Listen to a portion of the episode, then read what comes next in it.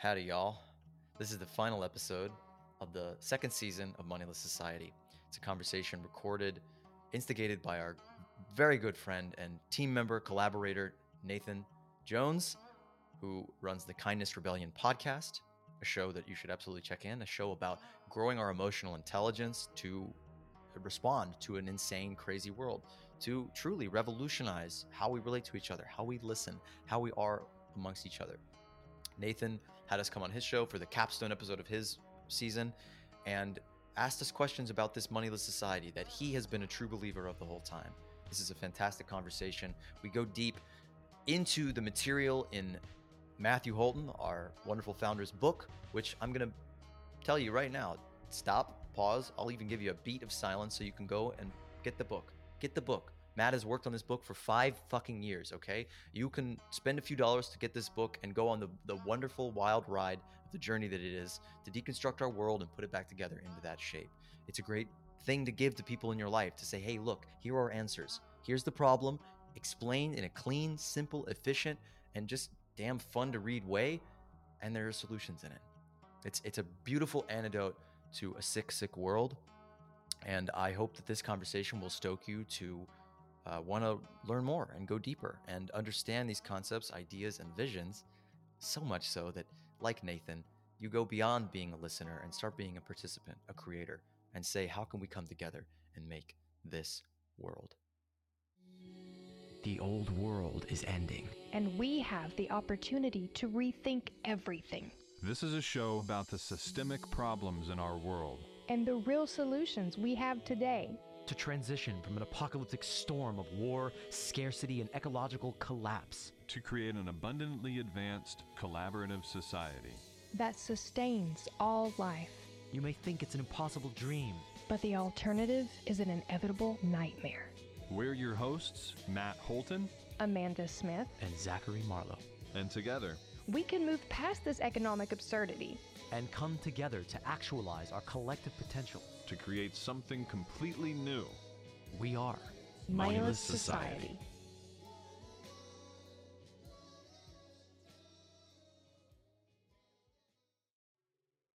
Welcome one, welcome all. Thank you guys so much for coming onto the Kindness Rebellion. This is this is honestly an aw- awesome opportunity for me to have all three of you here on the podcast with me.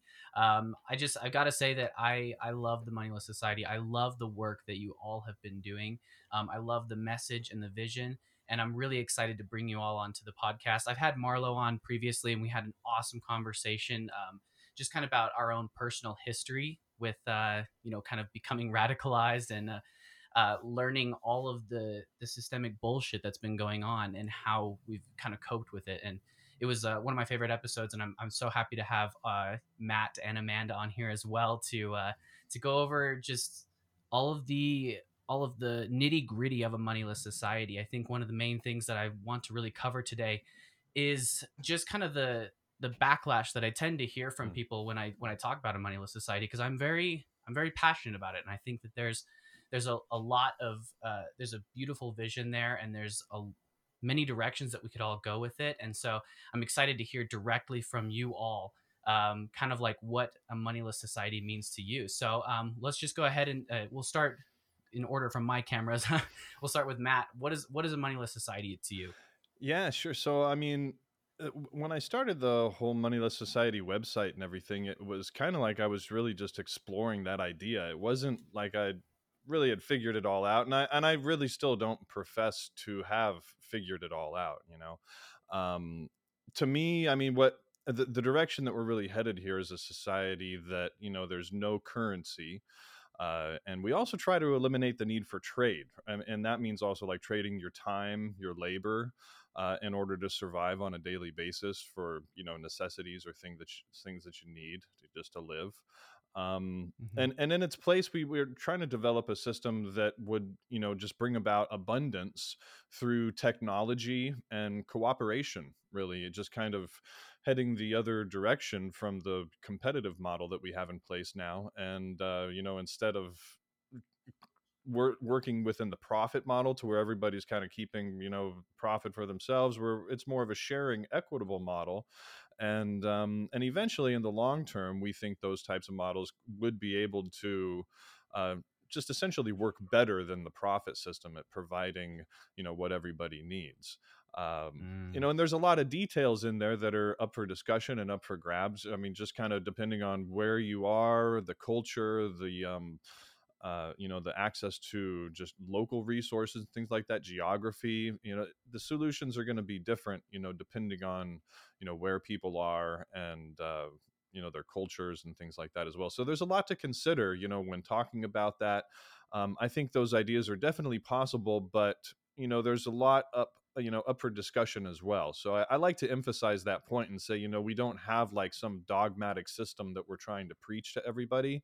We're really just trying to ha- kind of have open conversations about this stuff and you know find patterns and things that work you know and then combine those patterns and things that work together in ways that we could create you know a new society that essentially works better. So that's kind of the foundation of it and we explore those ideas a lot you know on our podcast and in, and the book uh, that's coming out soon so um yeah there's tons to talk about it's a huge subject just goes on and on and on with you know many different facets and and aspects to it and um and it's really interesting we we enjoy talking about it and um you know it's it's it's fun and really happy that we get to do you know this work on on a daily basis too it's it's, it's interesting and exciting so and thanks for having us on Of course. Yeah, I love that. Um, Marlo.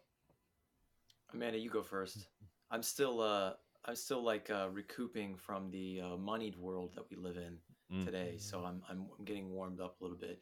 You called me at a rare Understandable. at a rare downturn. Uh my mental health the last several weeks or months or through this season and through this process of finishing this movie and everything has just been it's either it's like either a, a, a downward spiral or a very slow roller coaster. So um I'm I'm having I'm having more and more trouble um, maintaining that uh, revolutionary optimism and zeal and enthusiasm.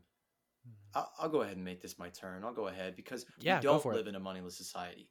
You know, we do not. Mhm. We do not. We live in a society where every fucking thing costs money. Everything you need to live costs money. I don't have healthcare. I don't have the ability to uh, better myself. You know, to be even to be a better product for the capitalist system.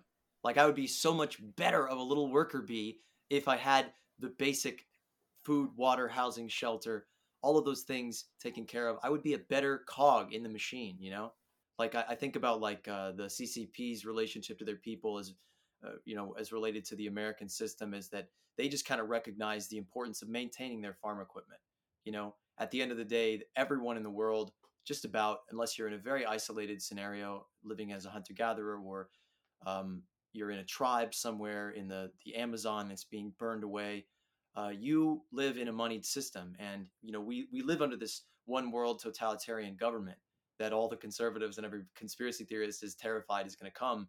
It's going to come creeping up on us, like, oh, what if, what if one world government, one system took over the whole world? Well, it's like you go to, you know, Mexico and you change in your, you know, uh, resource tokens for a different kind of resource tokens, and people are still working the same jobs, living in the same boxes, existing in the same framework, and that's the structure that this monetary system has just very naturally produced in us. This trading system, this market system, this way of you know putting a price tag on every single fucking thing that exists, and you know more and more um, dimensions of life have been invaded by that price tag, where even things like love and companionship and connection and you know all of these things have been commodified and turned into things to sell. And you know we operate in the social media spaces a lot and the microcosm of that is you know the like which is it's just you know a perfect little macro microcosm of the money system that it's meaningless it has no connection to reality but it totally dictates how cool and popular and how seen and how heard and how able to connect to other people you are so a moneyless society for me right now is an escape pod from this horrible existence. It's it's an attempt to build not just some idealized utopia but to actually coalesce some sort of collective effort from the people that understand that these systems and structures and you know uh, cultures are failing us to come together and create something that works to, to do the fucking obvious which is to come together with other people with like values pool our resources and create a shelter from this shit fiery shitstorm of cost and debt and you know just this continually eroding process that's just weathering us down to nothing down to nubs to where we can't even get on the mic and and deliver a fiery sermon about a visionary world that could be you know Seems pretty That's- fiery to me right now, man. He a moneyless fails. society a moneyless society is uh well i i learn by failing so i should hope i keep failing um a moneyless Smart. society is it's just i was just taking a whiz a minute ago and i was thinking like man how stupid it is that we're just embroiled in all these discussions about policy and tweaking this and changing that and all these ways of amending the system. And you got the mmt people that are like yeah money's bullshit. You can make as much of you want uh, make as much of it as you want but we still need it. You know it's like oh we can't push people too far. You know when it's just like it's just such a logical leap for people to actually go into the mire of understanding this stupid thing that exists that dictates our lives when you know i think about a relationship or an interaction i had with someone at a gas station a couple of months ago where i was just really high and i was just like hey i can't figure out the money thing. Can you just tell me what to do? Um, like i was trying to tap my card. I was trying to do the thing. And she was just like blah blah blah. And i said something like um, yeah money is the fucking devil you know? And she said i don't know who invented it but they're the devil you know? And it was just like people get it that this is a stupid thing. It's unnecessary that we have to go through all these quirks and trips and you know doodly da just so we can exist and it's really silly and stupid and i think most people at their at their heart kind of get that this is the simplest way that the simplest Mhm. solution not the complex solution of you know nanomachines and ai and collaborative design systems and all these things that come out of that intention of a moneyless society but you know we can go back to the um, second episode of our show with the beautiful com- un- unhoused community in Echo Park, where they didn't have you know automation, but they didn't use money. They found out that okay, when we pay people to do stuff, they it fucks up, it, it jacks their motivation. It makes it so that they only want to do it because they're getting paid for it. You know, it's like if you were thinking about how would you recreate the world, desert island scenario, would you bring money with you? Would you bring Fuck fucking no. debt? Would you bring a pile of cash? No, you would absolutely would not, or it would inevitably end up right back in the same. Well, scenario. Elon Musk wants to do that with Mars, so don't don't be so quick to say that Oh, most people wouldn't. God. he wants to recreate the exact same scenario. His version of Uh. futurism is you have a 10 story building, make it 100 stories, you know. You have a shopping mall that's, you know, a, a half a mile long, make it 100 miles long, you know. Just fuck it. The Keep it guy who going forever. reinvented the That- car. What do you expect? You know. He's a genius. He didn't Well- even reinvent the car. He just reinvented, uh, you know, The car Thomas industry? Edison, you know. Yeah. He reinvented the, the He- hustling bullshit artist that gets rich off of this crazy speculative woo woo that we call money, that we call the stock market. You know, whose we- wealth quadrupled in a pandemic where everyone else in the world is losing everything. That's what money Mhm. gets us, you know. And I just think rather than just immediately diving into all the ins and outs of what it, how it could work and you know how we Mhm. can do this and how we motivate people and all this stuff i just i really try to inspire people or encourage people to go into their own mind and ask those questions themselves and be fearless to actually imagine something. To like think about a really better world.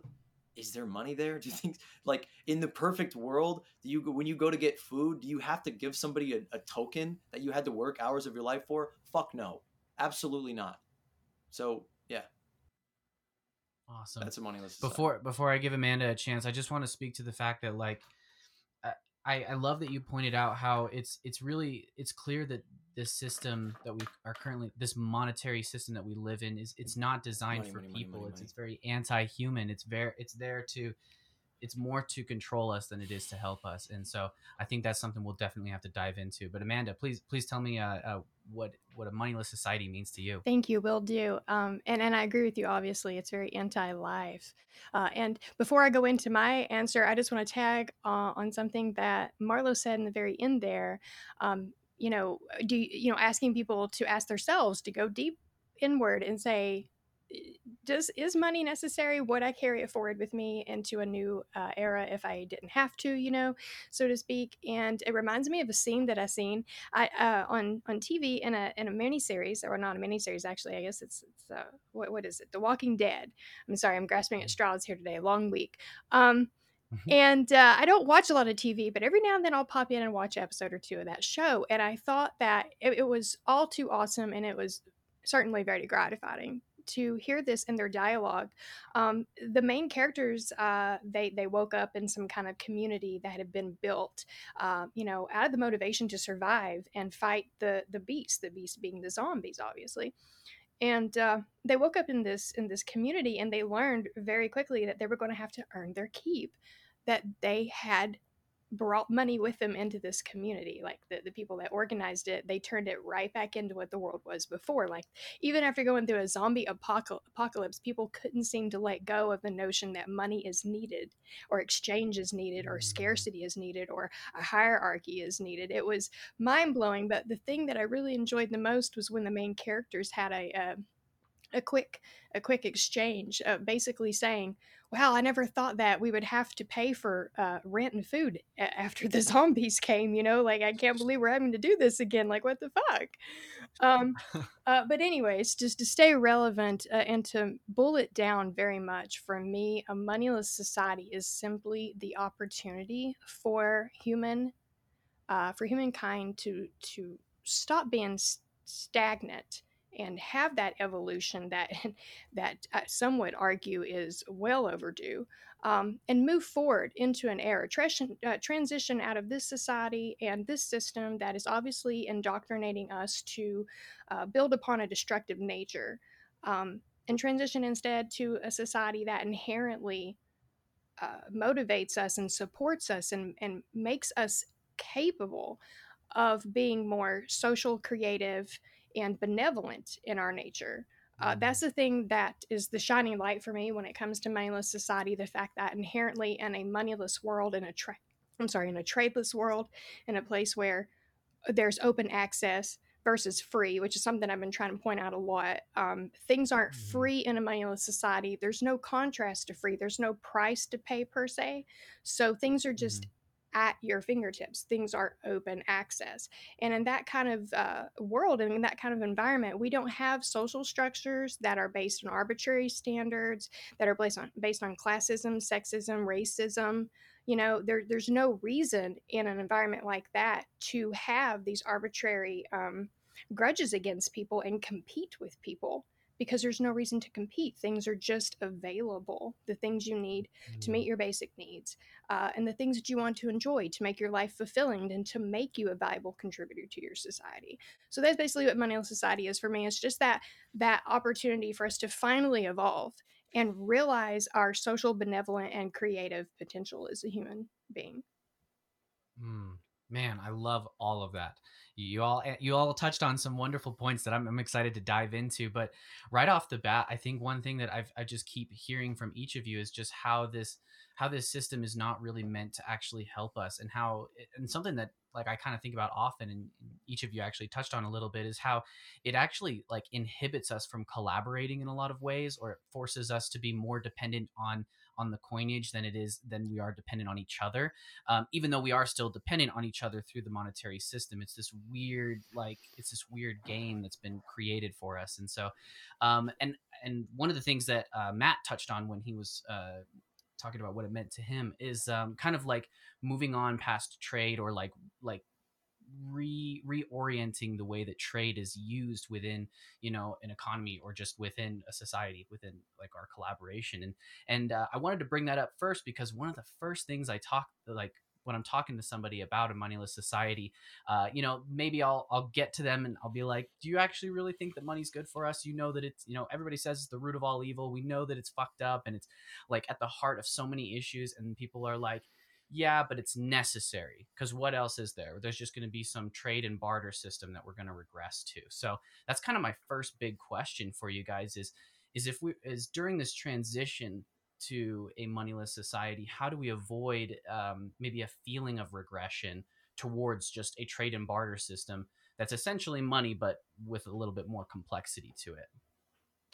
Go ahead. Well, so you could read the uh, chapter in David Graeber's book Debt, The Myth of Barter, and just really smash that to pieces. Barter is not something that money evolved out of. That's you know pure hocus pocus from Adam Smith and other people like that. It's part of the mythology of our economic doctrine. People's people did not have those relationships.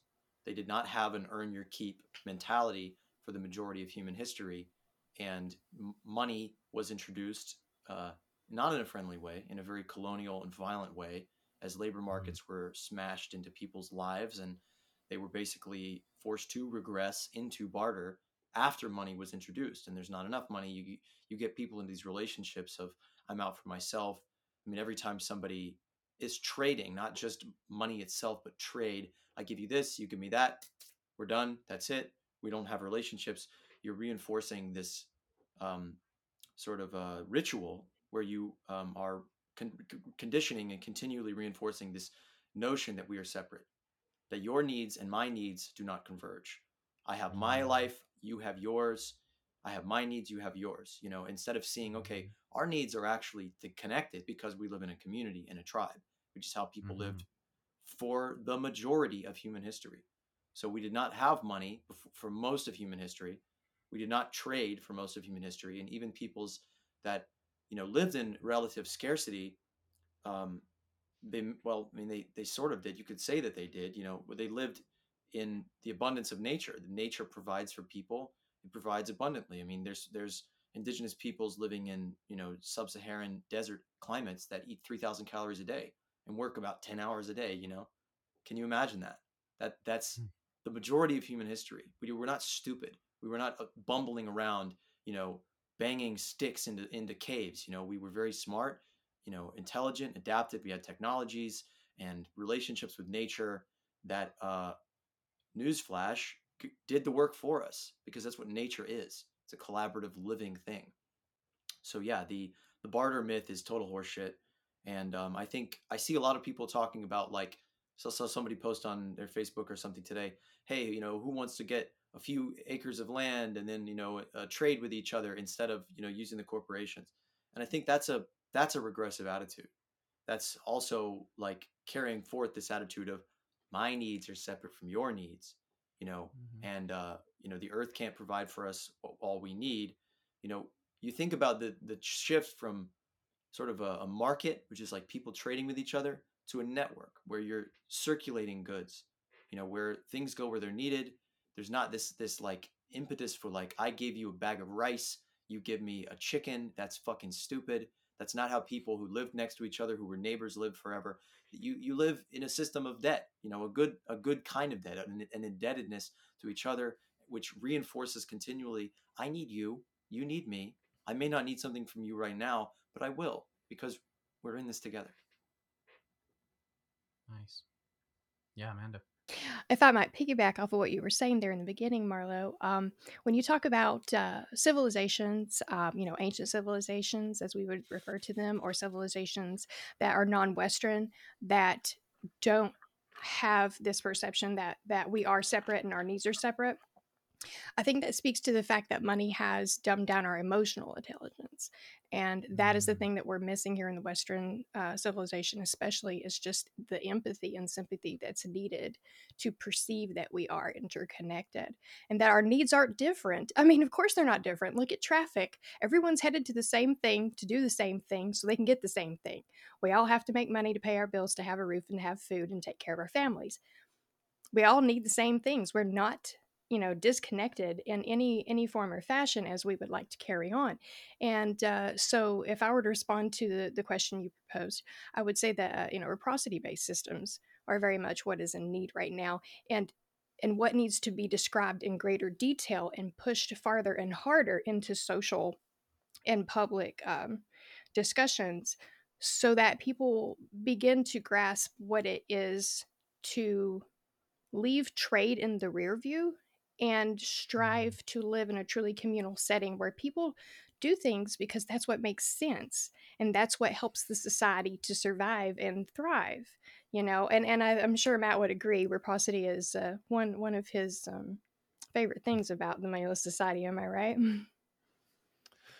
Yeah, yeah, definitely. And, and um, I, I talk about that in my book a bit too. And what what I really define it as is um, it, like a trade based uh, reciprocal system. So like ta trade based reciprocity versus like um, systemic reciprocity. So where the entire system is really taking care of of everyone and providing an, you know abundance of everything for everybody. And and there's and the trade isn't necessary anymore because the system itself you know with all of its workings and with you know society being able to kind of be in direct control of the system at large, you know, as a society, then you know there's not really the need for trade anymore. People just pitch in voluntarily where they can, when they can, and um, and essentially the system takes care of everybody in return you know and and by that means you're incentivized to keep the system going because you know if the system collapses then everybody's fucked right?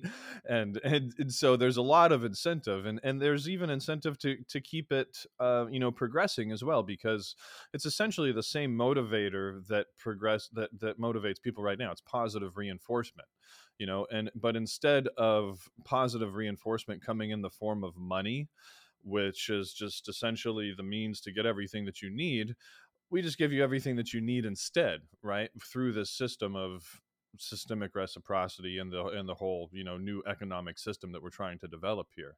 Um, and and so that's just kind of kind of the basis of it. There's no need for that you know i have to go over here and grow rice by myself. No it's it's like you and maybe your entire community you know has an entire community garden that maybe i don't know half a dozen or a dozen people are pitching in to kind of keep going for everybody or more you know give give or take whatever agreements there are in your community oh, you know, a region or whatever, you know, it, it's up for it's up for discussion really, and and all these systems can be maintained by you know people. Roles can be taken on and and delegated and whatnot, and you know that those are the types of systems that we're advocating you know trying to create locally within your community within your workplace and instead of some you know doing some unrelated job that doesn't really have much benefit to you know your life or your community things like that we advocate trying to get these systems in place as well by forming you know cooperative networks or businesses you know with these equal ownership models to where people are actually are cooperating and are producing things in their local community you know?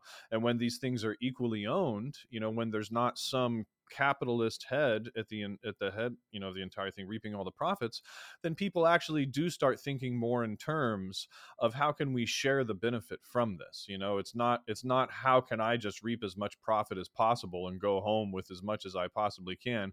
You start really thinking more in terms of how can everybody in the community really benefit from these systems? How can we develop them so they provide the most benefit with the least amount of input you know with the least amount of resources and labor and things like that?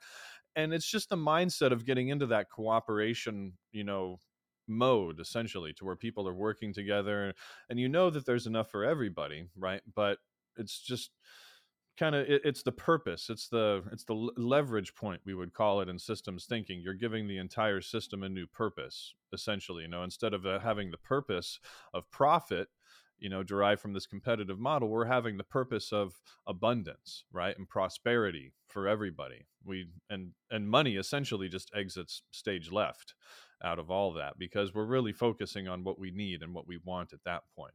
And i think that rings true with a lot of people. You know when they hear those concepts they're like you know i think we really could do something like that if we put our minds to it we just don't really have the environment or the right circumstances yet but you never know that's that's what we're trying to create here in you know in certain circumstances with networks of people who who actually do want to do these things and and move forward on these types of you know communities and projects and whatnot because we're definitely not the only ones. You know there's there's more and more traction every day for these for these types of ideas. And um and it's and it's cool. We love we love hearing that. And um, we get a lot of positive feedback from from a lot of these things that we're talking about too. So i, I really feel like we're headed in the right direction with all that stuff. So. That's awesome. I love that. I love the idea that we can just get on the same page and change the culture change the mindset from like let's stop trying to focus on just maximizing our own greed and our own needs or our well-being if you can even do that under a capitalist system um, instead changing it to let's maximize everybody's well-being because then that means i'm going to be included within that. And it's like just that mindset shift can help help people collaborate. And i love what marla was saying where you know the monetary system and the trade system we've allowed it to drive a wedge in between us and make us believe that our needs are separate even though our needs are the same. And marlo you you wanted to jump in there uh, feel free. I was just going to say that um in thinking about something as fucking uh, obvious and simple as like a democratized workplace or democracy in general which we very much do not have you know and i think the existence of a system where you are able to uh, use the amount of stuff you have to turn that into political power and agency and the ability to you know buy media outlets and change the narrative and you know control access to water supplies and reroute roads and all these things that having true capital allows you to do you know it is inherently anti-democratic and i think that it Mhm. scares people to imagine what an actually participatory democratic system would look like i hesitate to even use the word democracy because you know netanyahu calls uh, israel a democracy which i don't think the people Hmm. who were living there before you um, have a say in what's going on people of israel you know israeli government.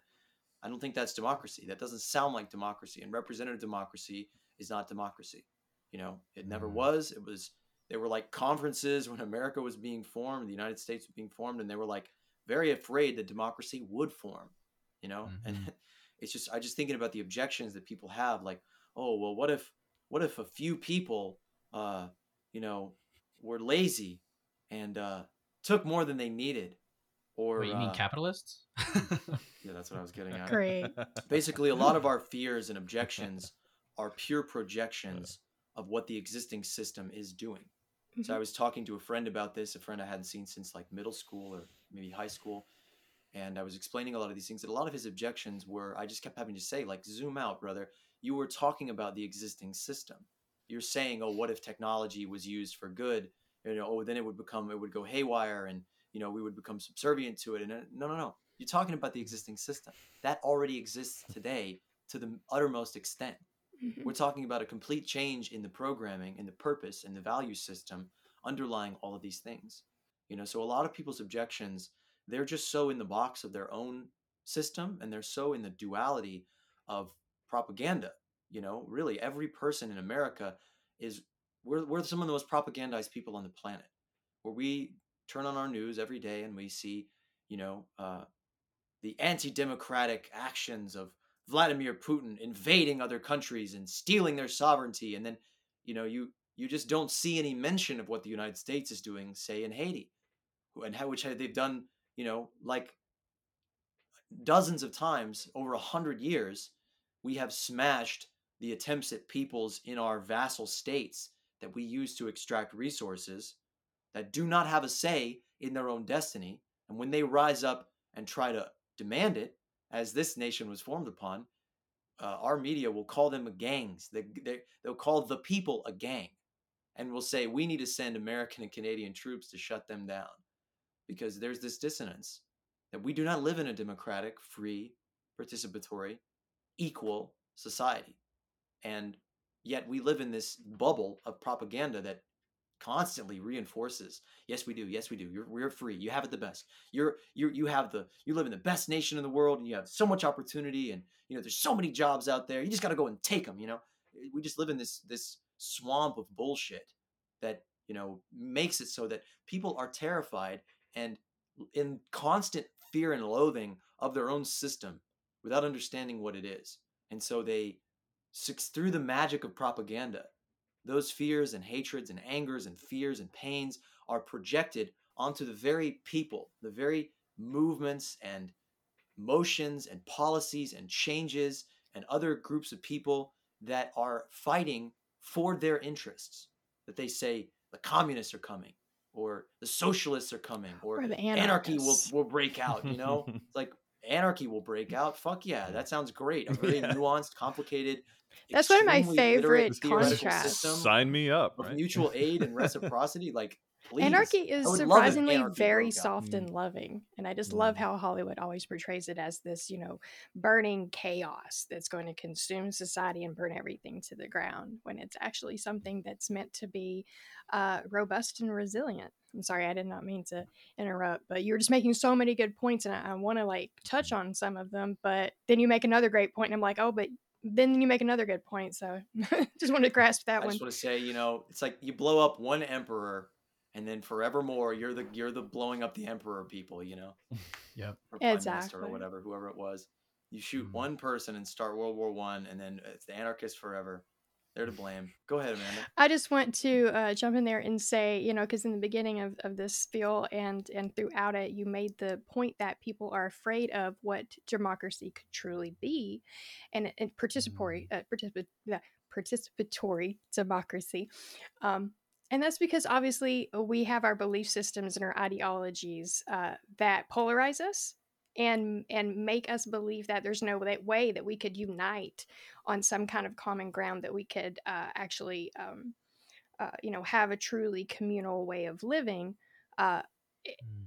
And so in a moneyless society getting back to the very first question that, that nathan had for us that's another thing that um, is like a, a beacon of light for me when it comes to to the whole concept of moneyless society is the fact that we won't be so polarized and be grasping uh, you know these belief systems that inherently make us perceive each other as a competition or a threat uh, and and in doing that you inherently remove the fear that somebody could you know make a bad decision for everyone and again with projecting what our fears are away from what we're actually living right now that's exactly what's going on with our political system uh, in mm-hmm. our corporate system is these people that are in place making the decisions that affect everyone are making the wrong decisions obviously every decision they make is anti-life and it's for profit and that's it's as mm-hmm. simple as that so once we have a participatory democracy in place what we will also inherently have is the opportunity to educate and and produce competent people who are skilled to make decisions about life and about community. Mm, it makes the necessity for it. I think that you know you all touched on so many different points, um, but I think the key thing to understand is the idea that you know we're the freest. We think that we're the freest people in the world living in America, but then the very structures, the very system that we're forced to live in eight hours a day is, um, you know, it's it's a master slave relationship. Tyrannical. You know? Eh, yeah, it's mm-hmm. tyrannical. Exactly.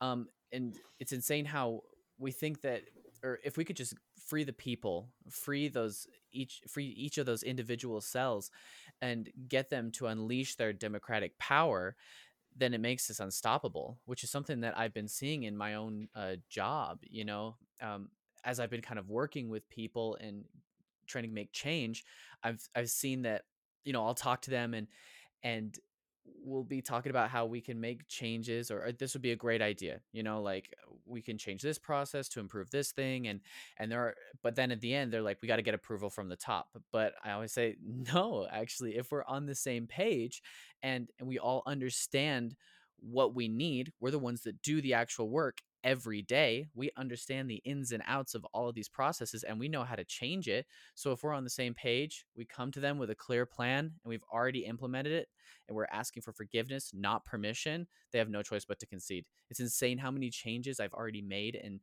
and seen what we can do just by changing their ideas in that frame one of the most key factors is, or what's kind of, I guess, inspiring to me. Uh, the founder of my company, um, he gave me this book called uh, "Start with Why" by Simon Sinek. I don't know mm. if you've heard of it. I've heard that. I've heard of that book. So, yeah, yeah, yeah. It's it's it's pretty good simple message um you just with the title alone you already know start with why you know mm-hmm. um then the rest of the book is just him jerking off apple and uh you know saying how amazing they are or whatever but uh the the core concept is wonderful. It's amazing because it really teaches us to rally around a why. Rally everyone you need to lead around what we need to do what we're doing but in a business environment they always want to shadow or cloak the why they don't want us to know the actual why of make profit so they'll say look we're actually providing some sort of service or some sort of solution right we're providing this this or that and that's the true why but in truth if there's no profit being made then it's all impossible. So that's something I'm really trying to get people to understand. And and if we can get people to understand about a moneyless society if with an of having like a new why and that why is to take care of each other then it's going to happen. We're all going to be on the same page. We're all going to figure out how to take care of each other and we'll all have right. the same shared goal. Yeah which is something i love. It's uh and i'll move over to Sorry, you matt but um i just want to pose this question to you first. Um something we were talking about is money's relationship to freedom and how we think we're free because of money but something that I've, uh, you know, I was, I was talking to my father-in-law about moneyless society, and he was kind of like, "Yeah, I get it. It might be valuable, but I, I don't really want to be dependent on the farmers in my area." And I, he's like, "That's why I like money because it makes it so I can be self-reliant." Mm. And I was just, "No, you're not self-reliant. In fact, you're still dependent on farmers. You're just dependent on it in a new way." And money has like created this wedge between us and made us think that we don't need each other. So my question is, Mm. what is money's relationship to freedom? Does it actually make us more free or does it make us less free? Yeah, um, well, to answer your question, I think it definitely makes us less free in general. I mean, the entire capitalist system, if you're, you know, if we talk about the system in general, we're kind of slaves to the system because Mhm. everything has been commodified at this point, you know. And and that's the problem is we can't really seek out the things that we need on a daily basis to survive without having money. And so we're kind of a slave to money in the sense that we need money to survive in the current system. Now, on the other hand, if you're talking about actually having money itself, then sure, money equals freedom, right? You know, and so there, there's kind of two sides of the coin that you can look at it like that. So if you, I mean, if you're Elon Musk, you have one of the, you know, probably one of the most, uh, you know, freest people in the world simply because he can afford to do practically anything that he wants, right? Um, but on the other hand, you know, just the capitalist system itself, I find very restrictive uh, you know, because it's tethered to the profit system, and that's why, you know, like you were saying earlier, I mean, it, it's not it's not like the, the Republicans or the Democrats. Neither, neither one can really implement the solutions that are necessary to solve our problems because the profit mechanism holds it all back. You know, it's doomed from the start because it's all beholden to corporate interests, and that's and that's the problem. Is the corporate interests are the ones who fund the campaigns, and you know, even if they weren't the ones who would fund the campaigns, there would probably be some sort of other rules or regulations that they benefit from because that's essentially how the capitalist system works, and they rig it that way on purpose. It protects property rights and the rights of you know the wealthy to essentially exploit you know the workers to make the wealthy even wealthier and that's just essentially you know how the system works and how it's been set up over the course of hundreds of years. Um, another point that i wanted to make too with your uh, like you were saying with goals uh, it's kind of interesting. It's it's not to say that you know there there is no goal of whatever product you are selling and offering. I mean companies can have multiple goals and and you know they they can have a goal of making a profit. They can also have a goal of say increasing public health. They can have a goal of say paying their workers well. They can have all these goals. But the problem is as we run into this archetype and in systems thinking this is something else i describe in the book a little bit. It's it's an archetype called conflicting goals. And and herein lies the rub because you a lot of the time these goals do conflict right? What is often most sustainable is all not often the most profitable right? Take you know take a bus ride is often you know a bus ride on a green bus run by you know uh, renewable electricity would often be the most sustainable but the most profitable thing is if everybody you know and their mother owned a, owned an SUV and drove a heck of a lot every single day right? And these you find this pattern where these goals are at odds with each other and since the companies are dependent on the profit system and and nobody can survive essentially without some sort of income the profit trumps the other goals essentially all the time if the company wants to survive. And that's that conflicting goals archetype is the profit ends up being more important than sustainability. It ends up being more important than paying the workers well. It ends up being more important than this or that or the other because without the profit the company simply doesn't survive. And that's the unfortunate dynamic that creates these feedback loops of the profit just being more and more important. Whatever profitable ventures we have, they keep being developed and keep being developed and keep being developed, while everything else just goes by the wayside and doesn't really get as much, you know, time and attention or resources or investment because the profit motive simply doesn't reinforce that.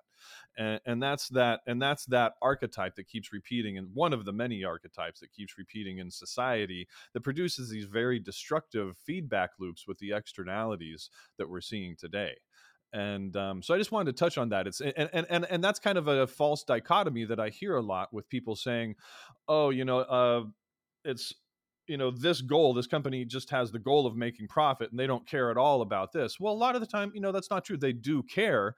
It's just not the the our our capitalist system has that conflicting goals archetype inherent to it and it's very I, I haven't seen a solution to it except eliminating currency and trade you know altogether and and the you know the system in its entirety basically restructuring from the ground up so just kind of wanted to throw that in there um, that's kind of what i've found through the lens of systems thinking and um, yeah that's about it. yeah, that makes a lot of sense. Marlo, Marlo, you had you had something. I was to just going to say, you know, the, the epitome of that uh, contradiction lies in the so-called conscious capitalist or the green capitalist. Mm, And I mhm. think about a lot of people sharing the Patagonia CEO, you know, donating his company to the planet, which really meant he just, you know, um, retained control of his company, you know, got a massive tax write-off, and um, you know, got And now has an, an enormous amount of free publicity for his billion-dollar company. And so, you know, it really epitomizes the fact that if you really wanted to do what was best for the environment, you know, this system of endlessly expanding, growing, you know, even at some kind of steady state, which is what Patagonia has tried to be at, they've tried to not grow their profit, they've tried to, you know, keep it at the same place. Basically, you know, the value and the strength of the stocks that maintain these companies on the, you know, S&P 500 on this stock market, which is this crazy fucking techno algorithm monster god that we filter all decision making through in the least, you know, democratic manner that, you know, t- less than 10% uh, less than sorry n- around 80 90% of stocks are owned by less than 10% of the population. I mean that Mm. that speaks to the larger absurdity that 1% of the of the planet can you know uh, controls 99% of its wealth. I mean we've been saying these words for decades now and people are still dancing around it not even talking about the solution to inequality which is equality. No one's talking about that. No one has has even suggested that we could live in an equal system. But we have this problem of inequality that Bill Gates and all these people talk about. We need to address inequality. Just just unpack the word, my friend. Take the in out of it. That's the solution to make people equal. And so, you know, these well-meaning capitalists who I genuinely believe mean well. I genuinely believe they actually do care as Matt was saying about the environment, about Mhm. workers, but they are so in the box of the rules of the game, the market game, that they have given it precedence over the real world, over the laws of physics, of science, of actual ecology, and they, you know, will blind themselves, you know, like this eclipse of their logic and reason to not see that this system depends on continual deforestation, mm-hmm. exponential deforestation. It can it, it depends on exponential energy use, which currently is fossil fuels. You know, and there there are not viable alternatives to continue growing the economy even with all the renewables in the world. We cannot continue extracting and burning and you know pumping and chugging and fucking and you know spending and consuming at this rate that we are. We cannot do it. We will exhaust the earth no matter what. Even if we had cold nuclear fusion today and limitless energy was flowing through us, we would just be powering the death machine of the economy whose Mhm. fundamental structural goal is to support those people who have the chips. I mean, it, it's it's very it's very simple. It's very crazy, and I think that to sort of flip that over in this sort of thread of the things that people are afraid of are the world we live in today. You know, oh, what if AI and artificial intelligence was controlling everything and it was you know rapidly destroying life on earth and making people crazy on purpose to get them clicking more so that they can you know uh sp- you know be more effectively targeted with ads and you know what if what if um you know artificial intelligences were deciding the fates of elections and you know deciding where all our resources go and you know keeping people in slavery and destroying the world and never that's what's happening now. And you know in thinking about solutions we we have to use the tools of this destructive force the tools and the technologies that for better or worse regardless of, of you know people will say that tech capitalism created all this technology. Well i will say human beings did that. Collaboration and creativity and inspiration which has always been and always will and the serial process of human beings stacking ideas on top of each other. You know steve jobs did not invent the iphone. He did not invent because if he invented the iphone he would have to invent the personal computer which he would have to invent darpanet he would have to invent the light bulb he would have to invent the circuit he would have to invent all of these other things that were gifted to him that we inherited the information, the knowledge, the technology, the science of the generation before us. And that's what we're standing upon.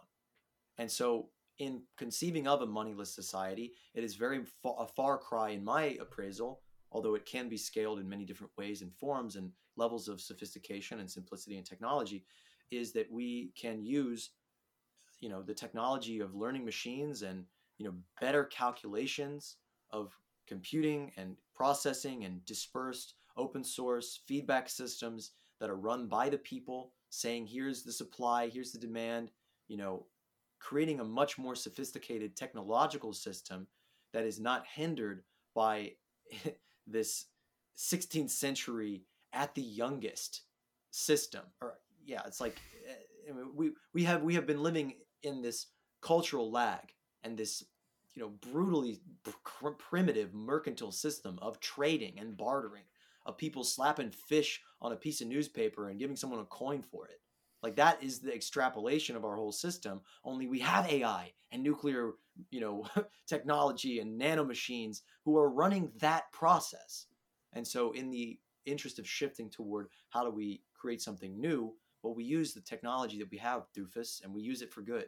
We change the program we change our social media networks from being privately run uh, psyops operations, giving us all mental illness and driving teenage girls to kill themselves and toppling third world foreign governments. And we use that social technology that allows us to communicate with each other. That's getting trillions and of tr- trillions and trillions and trillions of bits of data of feedback and information on the you know availabilities and the supply and the demand and the feedback and the human health and the happiness and all these metrics that we can measure objectively, you know, just through people saying, I'm feeling like this. Hey, my name's Marlo. I'm fucking depressed because I live in a world where everything costs money. You know, like that's feedback, that's data that can be coalesced into a process of actually economizing the scarce resources in the world, the things that really are scarce because we don't live in infinite abundance, but if we live in a system that is based upon actual need, that is simplifying these processes as much as we can, that is optimized continually for the betterment of the of the whole, the individual is going to benefit ultimately more than they would in this current system. Elon Musk is still a slave. He works fucking 80 hours a week. You gonna tell me that guy's free? He's just like a slubby, like goblin looking, out of shape, unhealthy. Like Donald Trump would eat uh oh god i'm just i'm vomiting thinking about this. He would get his uh, staff with his infinite resources to go get him a, a, a, fucking cheese pizza from pizza hut and he would peel the cheese off and just eat that with no with a diet coke you know? Like that's a slave. That person is enslaved to their own game to their own logic to their own quality of life that is just absolutely shattered by their addiction to this gambling casino reality. Hmm. Yeah, you know, there's a lot. There's a big point that you made in there about how the the people that we think are the most free or the most benefited from the system are also subject to the rules of the game, and you know, too many people think that this the game or the rules or the system and the structures are just some neutral force, and that it's just like human will that creates good or bad within those systems. Um, but it's insane how they don't even realize that they're totally subject to the rules of the game and that those rules can affect like what's good and bad. But if we can collectively you know decide and or awaken to that and say hey if we're going to be subject to the rules of a system let's all be on the same page about it and let's at least say like hey maybe the things we want to be subject to is taking care of each other because i know that if everyone's taken care of i'll be taken care of too it's these weird little like mindset shifts it, it seems so little at least to me this like flip switch of hatred or kindness you know um maybe it's hard and difficult to make in the moment but over time it's really going to be a simple mindset mindset shift that revolutionizes everything i love hearing that or I love hearing you guys talk about how we've got to work within the system as it is to create something new. Because um, that brings me to my next question, which is you know, when I talk to people about uh, building a moneyless society, they're like, um, "What are you going to do? Cut off the heads of all the capitalists or something like that? Mm. Look how that worked out in France or whatever." You know, um, I I think that I think that you know we have to build something new within this within the old system, but we also have to create an alternative so that the old system can crumble. But I'm curious about what you think. You know, do you guys think? Do you guys foresee a need to tear down the monetary structure? Or do you think it'll erode itself um, once we build a new alternative? Mhm. Amanda, let's uh, start with you.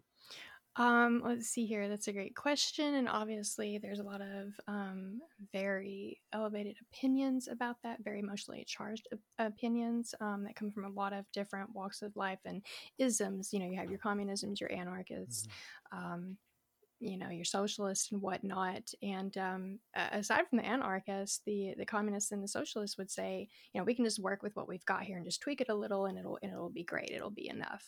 Um, Mhm. As Jacques Fresco would say, that doesn't go far enough. Uh, we've definitely got to completely do away with the system that we're dealing with now. That's why it's called systems change. That's why it's called systems thinking.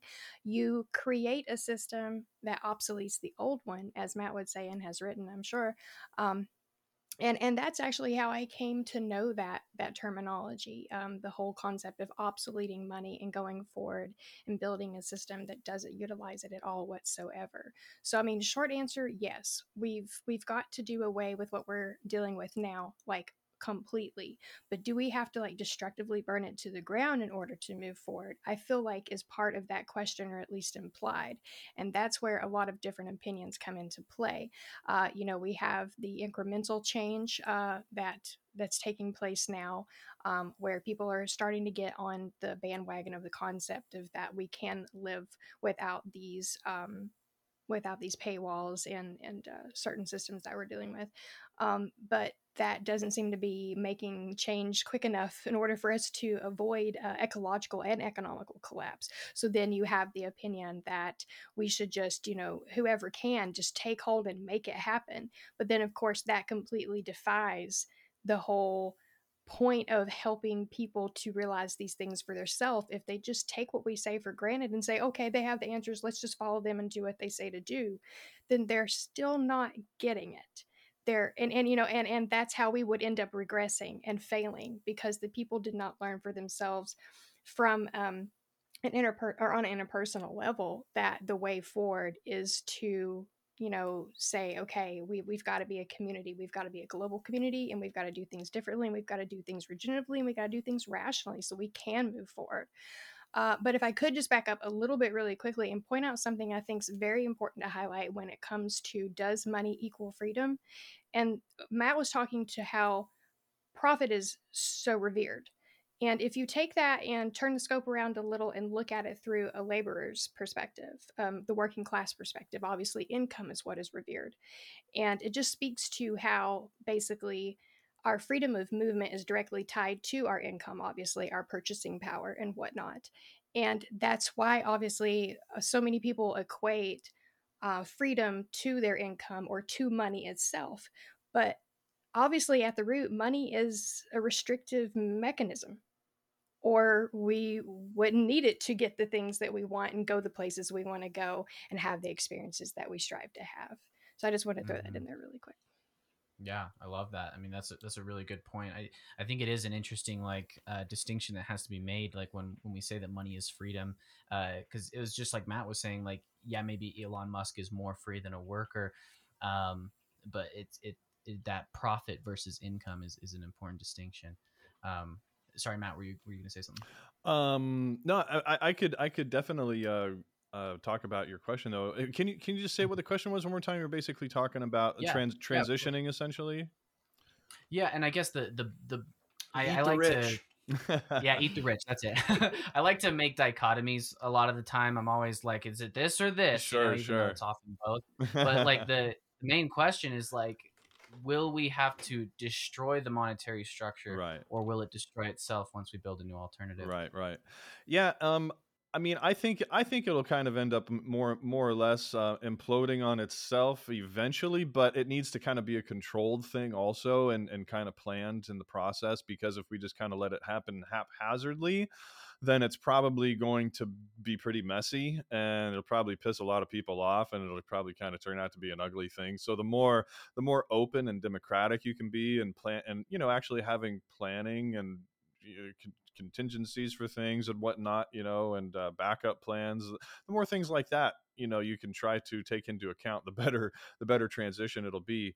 Um, what i outline in my book is kind of you know just trying to get a network of cooperatives together essentially. So each cooperative would kind of uh, end up handling different aspects of daily life. Like one cooperative might end up handling transportation another one for agriculture another for housing another for uh, you know like clothing and things like that. And eventually once there's enough cooperative businesses kind of working together you can start providing the members of those cooperatives with universal basic goods and services right? And that would stand in direct opposition to like universal basic income.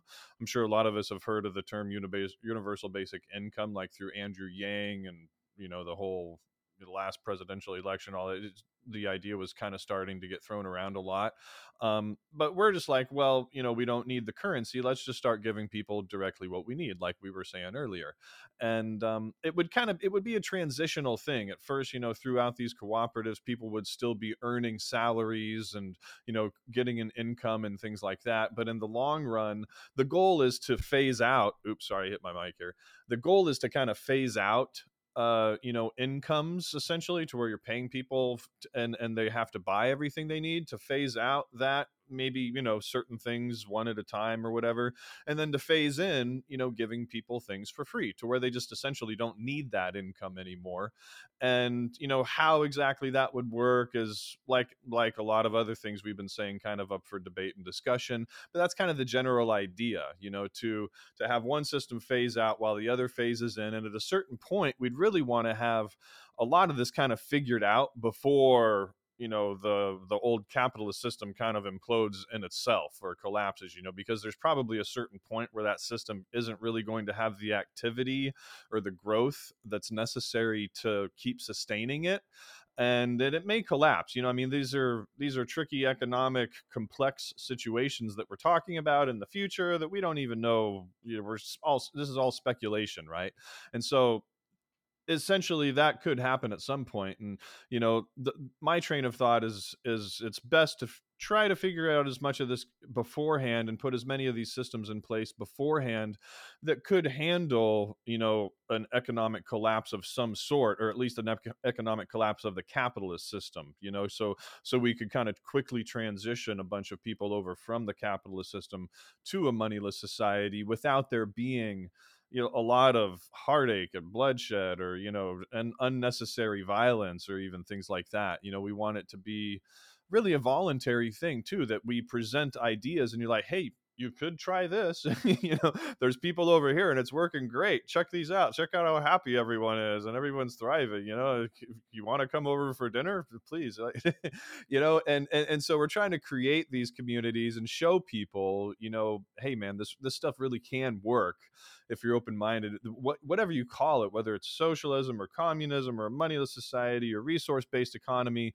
trying to kind of get over all the isms and exactly what it is or isn't, but really just kind of focus on the outcomes of the things that we want to happen. You know, we want you know systems that deliver abundance through technology and sustainability and cooperation and we could write you know dissertations on exactly what to call each of these little individual experiments and and everything like that but it's not necessarily so important the name what's important is what they do and and their mm. outcomes and mm-hmm. and mm-hmm and also just you know the opinions of everybody involved uh, whether people are actually happy with these things or not you know and that's and that's kind of really the goal is to make something that people are happier with mm. you know and then people will voluntarily come over so i think i'm kind of starting to repeat myself now on that whole thing so I'll go Just ahead. sounds like you're talking over. about getting people to come over to the dark side. yes. We'll make the thing that people want, and they will That's come over to the dark Perfect. side for it. Resistance is futile. yeah, I'm, a, I'm, actually uh, advocating a system I call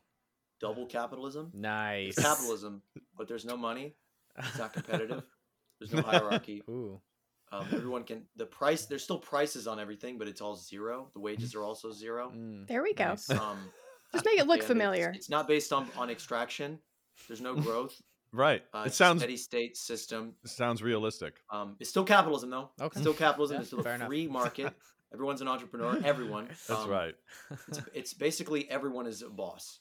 It sounds Yeah. like As a boss when bitch. the Catholicism tried to convert all the pagans. you, you can still Yeah, we're capitalists now. do these things and you know dance around the fires and stuff, but you have to do it on this day and you have to do it in the name of this person versus whatever that guy was. You know. capitalism. We're capitalists. No, I think that uh, the existing system is going to collapse and is collapsing right now and has been collapsing for 400 years for all peoples at the margins because it is an explosive thing like a rocket engine that burns everybody beneath it that is lifting it up to get it up into the, into the air. Uh, and i think that there will have to be conflict obviously and i think that only the people can decide that only the people can handle that and i look to the intelligence of the aggregate of the crowd of dispersed and decentralized revolts and movements that have happened all throughout history uh, spontaneously without some vanguard you know telling them what to do coming in and trying to steer them in this direction. I think that people need to know where to go. They need to know what the real problems are and what their real enemies are. They need to understand how the world works in a very structural way. Climate activists throwing soup cans at paintings need to understand that you cannot just get off fossil fuels or you will collapse the existing system. And that the real problem here is not just fossil fuels it's that fossil fuels are driving a consumer cycle and an inane metric of gdp gross domestic product which is a measure of death. It's a measure of ecocide. And so i think that we will have to stop the burning of the amazon. We will have to stop the the explosion of bunker fuel that's shooting uh you know eh, freight loads of toys across the ocean or fucking porno DVDs, you know, made in China, you know, whatever it is, whatever stupid thing it is. It could be, you know, all the luxuries and the non-essential goods and those little those little toys you see at uh, Mexican restaurants and the little machine where you put the coin in there. That's being made out of oil with ex- explosive high heat and metal and steel and extraction and you know all of this has to stop because the damage we are doing to the environment is already cooking the planet. And you know I, I talk to people who say that the emissions we're dealing with the warming we're dealing with that has sunken whole countries today not tomorrow not in some dystopian future. We're in a dystopian present. I read today that 30 something counties out of 30 something counties in i believe nigeria are underwater The country of pakistan is still underwater there have been no recompense made that's happening today, and it will happen here. It will happen everywhere. We will see cascading, true system failures, not our little fun money system failing and a bunch of humans running around with their heads on fire. We're going to see real systems failure of the ecosystems of our planet collapsing, of the web of life coming apart and fraying and ceasing to produce. Not produce bullshit, Xboxes, hot dogs, whatever it is, but to produce life trees stopping producing oxygen. You know, the oceans warming, acidifying, cooking crabs in their shells. That's happening right now. And if we don't stop that process, um, we don't we don't have a future. And so I think ultimately questions about how and when and why and do we, you know, bust out the guillotine and flip the tables over, I think those conversations are ultimately futile and wasteful and uh, woefully naive. There, a lot of them are based upon wish fulfillment. I have been in the revolutionary and the activist spheres and the political spheres for better part of a decade now, and I've interacted with all the factions and all the people, and I've read all the theories, and I've, I've read a lot of the books and the and the schools, and danced with the isms, and I find a lot of people are simply hurt and and are not connected to solutions. They're not connected to what the world on the other side of that could look like and must look like. They're not really adapting and responding to the needs of the planet. You know your duality of do we do this or do we do this? Right now we are reacting to everything that's happening. We are reacting in a, a way where people do not have free will. I don't believe they have free will. I think it's very rare to see a free choice made because people have been conditioned from birth and given a set of triggers like controls in a video game that uh, stimuli in their world around them and sympathetic reactions in people around them and advertisements and all these things trigger in them. And it sends us into these sort of traumatic loops of behavioral scripts where we're reciting lines you know and just basically going through the motions. We're reacting to everything. Everything is a reaction of a reaction of a reaction of a reaction. There's very few responses and we have to be that response. And i think to be as martin luther king said the to to tap into the creative maladjustment of a non-conforming minority is to create something that uh, gives people a platform to actually think clearly and actually prefigure and imagine and connect with what an alternative system is. We have to get people out of this existing system so we can actually think and talk about this on a large scale because three people on a fucking Zoom call cannot plot the revolution, cannot say What? for sure what's going to happen and how it needs to go down. And I wouldn't trust any three people in any, you know, uh, screen to do that. Damn, I was really Only counting on you guys. Hate to burst your bubble, Only but we don't have all the answers. Uh. Everyone has the answers, though, and collectively we can put them Mhm. together, you know, put all those pieces together and move forward and make it happen.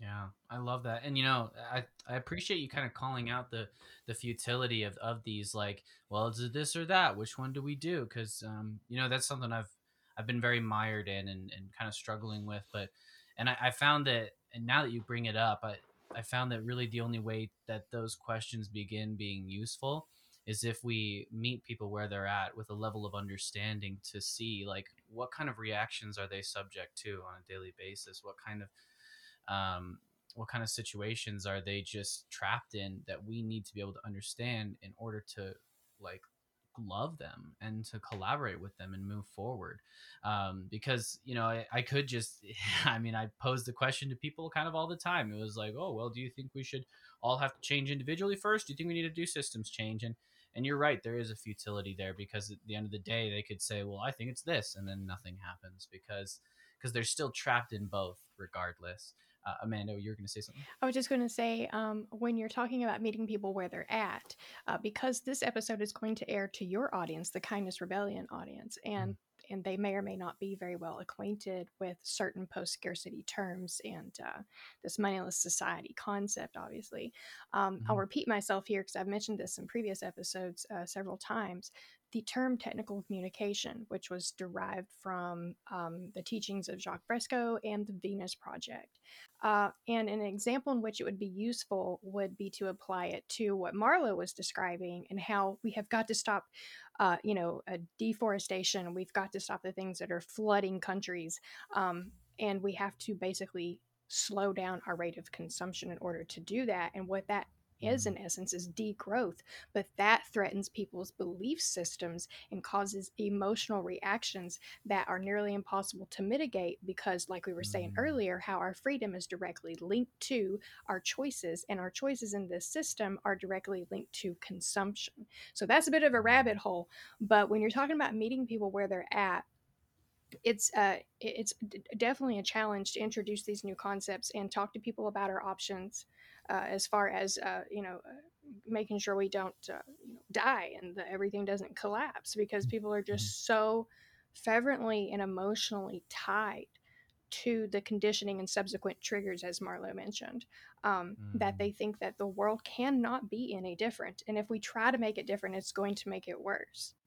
But yeah i just want to throw that out there. Yeah, that's a that's a difficult thing that I've been running into a lot. It's it there's just like, well, if you try well, you know, and that's the frustrating thing about having this kind of revolutionary mindset anyways, right? Is as soon as we start talking to people about like we can change the world, we can do it.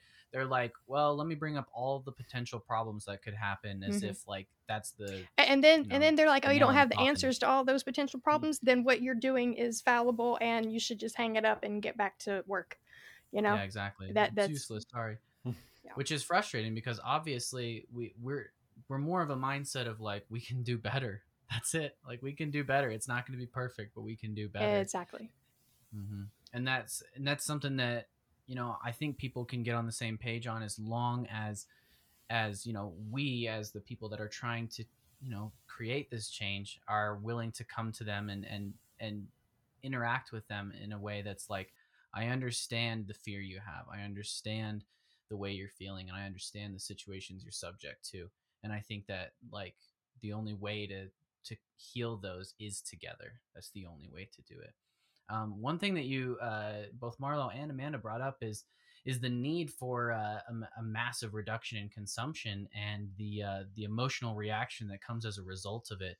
That's I feel like that's one of the hard, the biggest problems, and I don't know if that's something that's simply going to, you know, as like as we start building more resilient communities, we'll just see like, oh, there's no need for Wendy's or McDonald's; those collapse on their own, so we don't have to try and convince people to stop eating it or to reduce their consumption. But you know, at the end of the day, like we there are a lot of things that we just have to stop doing, and I think that's something that I've really struggled to to work with people on is like like we just got to stop doing this we got to stop doing that we got to start doing this. I'm kind of curious how how each of you tend to go about those those kind of transitions and those kind of conversations um, you know in your own lives. Yeah man i keep being eager because i'm having one of those days where i'll forget what i'm thinking so thank you for letting me be uh, borderline disruptive. Um, one of the things I like to do when people meet me with pushback, as I am describing what it could be like in a society where we don't have to say depend on fast food restaurants, I like to try and walk them through uh, a day and what an alternate world or society might look like. And so obviously people will be like, well, I like my Chick fil A. Don't take my Chick fil A. You know, Chick fil A's life, Chick fil A's Bay or whatever. And, um, I'm like, but what if you didn't have to work 10 hours tomorrow and rely on somebody getting paid uh, less than a living wage to hand you your lunch out a window and never see that person again or care about that person or know where that food come from or or care whether or not it's healthy for you? Like yeah chick-fil-a is great or whatever but like you could have a chicken meal at home if you want if you're not working your life away you know? Well um how how how a, yeah, go ahead. You could also have a fully automated restaurant that can produce many different kinds of food exactly. based upon the available foods that you have in your region with a, a vertical garden on the rooftop and uh, you know a, a, food algorithm that is connected to the available nutrients and or sorry ingredients and things that, that are being produced in your local area you could bring in your own food and, and you know with a little bit of you know creative finagling and technical development and applying these problem solving technologies to the actual problems of our time, you know, we could get to the point where a restaurant is fully automated. You can even bring in your own ingredients and say, "Hey, cook me this." You could give it a video of you cooking your own food the exactly the way that you like it. It could cook you your fucking grandmother's spaghetti the way you like it.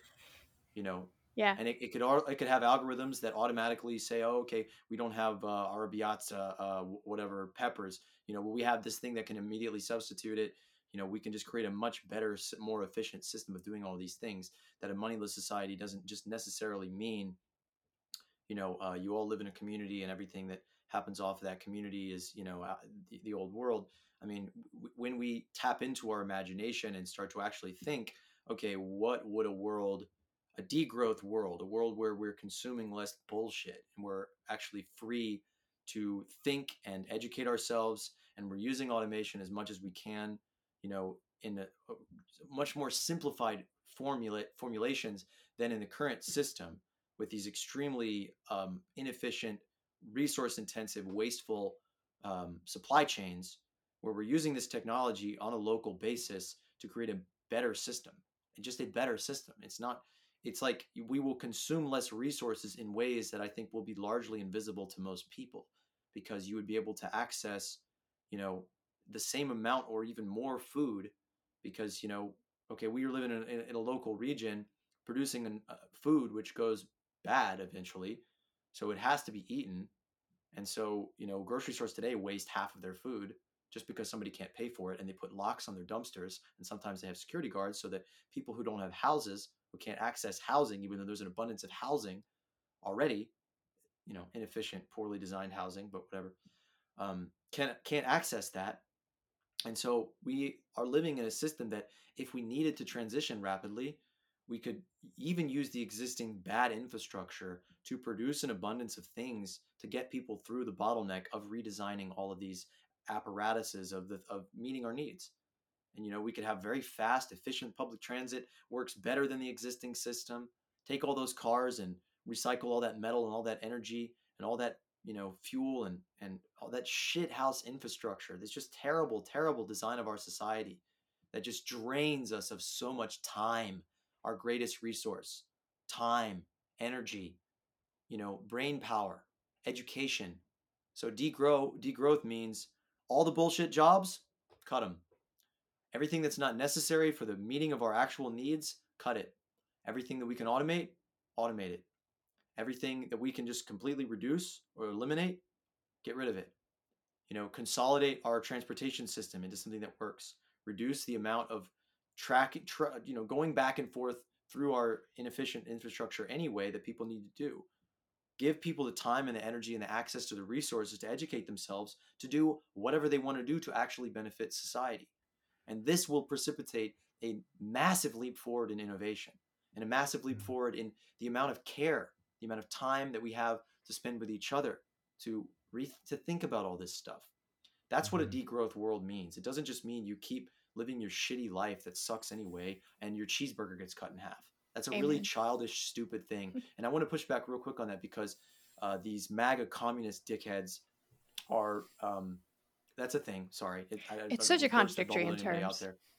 Um, but there's Yeah, there's a bunch of heard of people out there that are basically like national socialists. Wonder if there's a, a portmanteau of that word that uh, you know caused a lot of historical drama. Nazis. Um, but yeah, there there are these Nazis that are um, basically saying we need to do all this stuff for the working class, and they're saying they're communists, but they're nationalists and they're against immigration. They're really stupid people. But the really dangerous thing that they're doing is waging war on environmentalism and on degrowth in general. And what they're doing is basically just giving these these words that the right wing don't know about yet. And they're, they're you're going to see Fox News talk about degrowth soon. You're going to see them talk about this as this thing that they're going to, you know, cut your cheeseburgers in half and you're, they're going to make you drive a Fiat and, you know, all this really stupid, you know, uh, just manipulations of what the reality of a de- of a world that is not continually running on a treadmill is going to look like. Whereas in Mhm. reality, it's a world where we get to s- just sit back and rest and think about what we did and think That's about great way what to we can put do better. When you say treadmill and that's that's essentially what i try to walk people through is the concept that what if you didn't need to access this thing because you're doing this thing instead? And of course they're like well how can that thing be possible? Then you go d- deeper into the rabbit hole like with the example of Mhm. you didn't have to work 10 hours tomorrow would you need to stop at a fast food place for your lunch and and and uh, have a part in that exploitation? And then of course the next question is well how can't i work 10 hours tomorrow? I have bills to pay. Well what if you know, housing, eh, being it is a human right to have shelter, didn't have a paywall in front of it. What if you didn't have to pay rent or a mortgage, you know? And then their mind just starts. You can see the they they either completely disassociate or or a light comes on and you can see it in their eyes and they're like tell me more. What if i didn't have to Mhm. work tomorrow and exploit people in order to do it and be exploited in order to survive you know? And and so Mhm. anyway that's my strategy and answer to that question is you just you've got to meet people where they're at like you were saying and you've got to take it step by step with them. What if? And if this then that kind of Yeah. thing and and like and I'll actually and I love that you say that and I I might actually challenge you there Marlo because I think the the the idea that it's like oh this like the, these are bullshit systems that exist right now and they're they're destructive and they're dangerous as soon as you bring that up they're on the defense you know they, they armor up and and they're incapable of understanding us and and understanding what we're trying to do because and and I guess that's the that's the hurdle I'm trying to understand how I how I get past because I do totally believe I'm like all of this is bullshit. Car culture is so bad for us. So it's bad. annihilating the envi- environment. It's making life a living hell. But when I start with that, they just immediately are like, "You're crazy. I can't listen to you right now. I can't. I can't. I can't even like fathom this." And so, just the trying to tell them like this is all bullshit. This is all fucking insane. We need to stop without actually saying that. Right. like, I'm, I'm, and uh, and you know we haven't heard from Matt. I'm curious to to to hear what you think about about that strategy. Yeah, I mean, coming as a person who's had a long sales background, um, you know, it's kind of uh, it's it's interesting because people have two main motivators, right? Um, one is pain, and the other is pleasure, and and uh, you can you can play on both of those, and it really kind of depends on the person. I mean, you know, from from a person that's from a perspective as, of a salesman, it's it's it's about talking to the people and developing a relationship first and foremost, and understanding what is important to people right?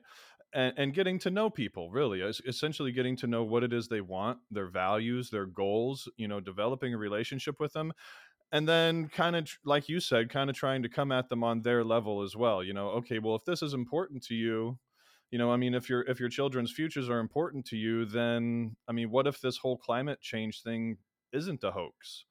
What if you know what if there actually might be a good amount of civil unrest in the future and you sat back and you didn't do anything about it? How would you feel about that? You know? Or or you know if they're if they're uh, you know trying i mean that's kind of coming at it from the pain standpoint or you could come at it from the pleasure standpoint also.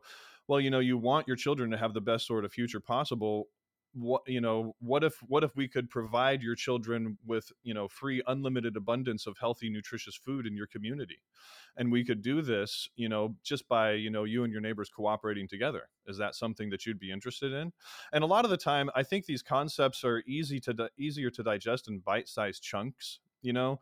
Like people know that there are more sustainable systems but they haven't really wrapped their head around combining all these things to kind of create a, an, an, emergent system that is greater than the sum of all of its parts you know? And so a lot of the time it kind of takes piecing these things together they're like oh you know you could do that or yeah and this system doesn't really work as well and, and oh yeah that's a good point i wouldn't want to see that happen you know? And then and, and and it's a lot of the time it's something that you kind of bite off in small chunks. It's a conversation that happens over time over multiple instances and that relationship develops and it grows over time. It's something that usually does not happen overnight. I mean uh, uh, or in one conversation. It's something that's it's something that's developed over time. It's an understanding that's nurtured and built upon because it's a very complex subject with with dynamic moving pieces too. That you know, and they're listening. A lot of these people are listening to conservative news sources and things at the same time that directly you know chip away at some of these points that we're making we kind of have to go back and counter some of that at times too. We're like well okay they said that but what about this? You know and things like that. And so it's a conversation that kind of happens over time and, and our understanding deepens you know and and uh, is greater over time as well. Where you know we don't like we said we don't have it all figured out. You know and and and i i like to really kind of foster that open conversation aspect of the whole thing. I, and i think that's that's one of the aspects of why a lot of people really kind of like what we're doing a lot more than a lot of other organizations is because we're kind of willing to admit that we really don't have it all figured out and we'd like to talk about it. what do you think about this? What do you think about this idea? You know, oh, this kind of did work over here, but oh, you have something to say about that too? Let's hear it, you know? And, um, and I think a lot of people are open to that just kind of discussion you know oriented mindset well you know it might work it might not work but let's talk about it and let's dive into the facts you know and, and then we'll make our you know opinions and decisions from there and um, and that's the the personal mindset that I try to have about all of it as well as a, as a mindset of just kind of curiosity and discovery as well as not really holding on to these ideas you know with you know a, a, clenched fist and being like oh this is the way it has to be you know? Over over the years my my my you know fondness of the uh, these ideas has only deepened but that's only because you know i've discovered more and more that's kind of reinforced these ideas you know for me and, and a lot of the time when people do kind of have rebuttals and things i do my research. I'm like well that's a good point you know maybe there is something to that and i'll investigate that and i'll get back with you and you know a lot of the time i've done that here's what i found. We come back and we have these discussions these conversations. Sometimes i'm like you know what? You're right that's a great point and i don't have anything to combat. Other times i'm like well there's this and this you know so so like i said mm-hmm. it's a lot of it's a discussion it's an evolving thing a lot of the time it's really difficult just to say like here's everything you know hope you change your mind because this is this is all i got you know, which is kind of one of the reasons why i wrote a book too i mean there's 200 nearly 250 pages of all this stuff it's try tried going over all that in one conversation you know it's yeah. it's like it's something that happens piece by piece over time you know and but anyway so that's that's kind of what i've discovered over the years and and one of the methods that I've kind of really found to be most effective in portraying these ideas is bite-sized pieces. Mm-hmm. You know. Yeah, I love that. It's about planting a seed so, and, and mm-hmm. developing that. Yeah, Marlo, a little, of, a little bit of research for you. The average American spends 18 days driving per year, with an average of eight hours and 22 hour minutes per week. So ask mm-hmm. your friends, what would they do with almost an entire month of vacation days, or what would they do mm. with an entire extra day every fucking week? You mm-hmm. know, and just watch them be like, "Yeah, I like having my car. I have stickers on it." Like, fuck your car. That's not your car. the bank owns it until you until you miss one payment, and that's how everything single thing in your house is. Mm. Mm-hmm. Yeah. But I just want to say, yeah, you, you know, getting people to think with their own brain is what you have to do. To you can't win an argument. You've never, no one's ever won an argument. All you can, the best you can do is plant seeds, but you have to get people to to stop just white knuckling it through these pre-programmed responses and this defense of a system. So tell them, you know, say, hey, what would you do with an entire, like, basically an entire month every year that you spend driving? You know, ask them like to think about how much time you spend complaining about your regular life. Stack up all that time, all the time that restaurant workers spend complaining about their shitty workplace and the things that are just the way that they are. That I, I find the majority of Americans, when they're off work, spend their time complaining about work and things related to it. We complain about our political system. We complain about the environment as if it's something that's just happening, or we don't talk about it at all. That's much more disturbing that that my generation and people I grew up with do not talk about these things. And that's much, much worse than them complaining about them. But I think that if we can just get people to think in their own mind and ask their own damn questions and to stop just to get them to realize that they've been propagandized, to get them to realize that they've been conditioned and that their minds have been stolen from them and that our media apparatus is a weapon, is a weapon of consciousness that is that spends trillions of dollars every year, you know, because I'll include advertising in that, to hijack our thoughts and control the things that we think and our associations. That is owned, our media apparatus is owned by six companies. Do you think six private co- corporations have our best interest at heart? You know, it's just like you there's endless arguments for how stupid the system is, but if you can't get people to step back into their own reality, their own experience of it and question it, it doesn't mean anything. And that's that's a weird phenomenon that we just kind of have to accept like there's a threshold to which people can imagine things and i get i come back to this a lot that that the and i'll i'll close the loop here that money has taken trust out of society it is an antitrust ritual that reinforces the fact that i can't trust you to get me back so um here's this token which seems very innocuous, but then you repeat that billions of times every single day. And you think about that like the little uh, Islamic call to prayer every time, you know? You think about that like it's reinforcing this relationship with a God. And it, it is a mechanism that has destroyed trust in and out of the home. It has destroyed our ability to walk down the street and not assume that someone's going to fucking randomly knife us because that's a fear we have. And that lack of trust has taken away our imagination because if you don't trust, you can't sit comfortably in your own thoughts. You are in a constant state of anxiety. And, you know, anxiety, like when I smoke weed and I like get hit with anxiety, I like just turn the dial all the way up and go all the way into it. And that takes me into like going from imagining what other people are thinking about me to like imagining new people and imagining new worlds and things like that. But essentially, this this constricted, stressed out state that we're in all the time because of money, which is the number one cause of stress in 80% of countries, that's a nice little factoid for you. Um, and no one's talking about it. No politician in any of those countries is like, hey, we need to cut the number one cause of stress in all these countries. No one's talking about it. But yeah, um, I'm losing my train of thought here. Uh, yeah, if you can get people to think with their own brain and actually step into that imagination, because that's really what we lack. Because there are many, many possible worlds. There are many uh, op- options that we have. We are not constrained to one brutal fate, one sword that's going to cleave us into this this or this you know scenario. And as we transition to this society it will not be a switch. It will Mhm. not be an iron curtain that blankets us all in moneylessness you know?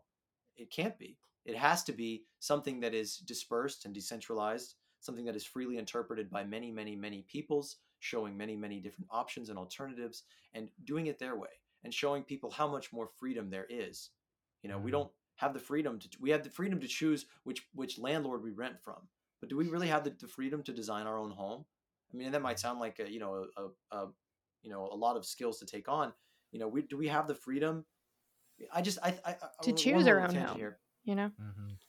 we don't have the freedom to design our world we have no control over anything that happens to us all the time except for what flavor of fucking ice cream we choose and that's a silly thing that people overlook for some reason uh, i'm i'm just Well, I'm running on you're all the speaking to the fact that people white knuckle their beliefs and their ideologies because they're so afraid of losing what their definition of freedom is. You know, again, going back Mm. to how our purchasing power is directly linked to uh, our perception of freedom. And in order to bypass or head off at the pass a lot of conventional arguments that that I personally encounter, I'm sure the rest of us do too, when we start bringing up these concepts, is to simply say, and as Marlo said much earlier in the conversation, you're projecting your fears onto the solution versus realizing that's the reality you're living. Uh, people are like, well, degrowth sounds restrictive. De- degrowth sounds like I won't be able to enjoy that little plastic thing that I get for a quarter out of the machine at the restaurant. Or I won't be able to make that Amazon order and get those, you know, things that I enjoy so much that seem to make life fulfilling or what have you. And and I think that's one of the biggest struggles is just being able to effectively articulate the benefits because they are nearly inconceivable. When you try or in, well i guess that would be the word inconceivable or uh, maybe imperceivable. When you try and envision what does a world look like where consumption isn't the driving force but yet is fulfilling how do you describe that right? Uh, but again getting back to the restrictive nature of the system we are living in now just reminding people hey oh so i i sense some fear anxiety in your voice when you say that you don't want to have that thing missing from your life.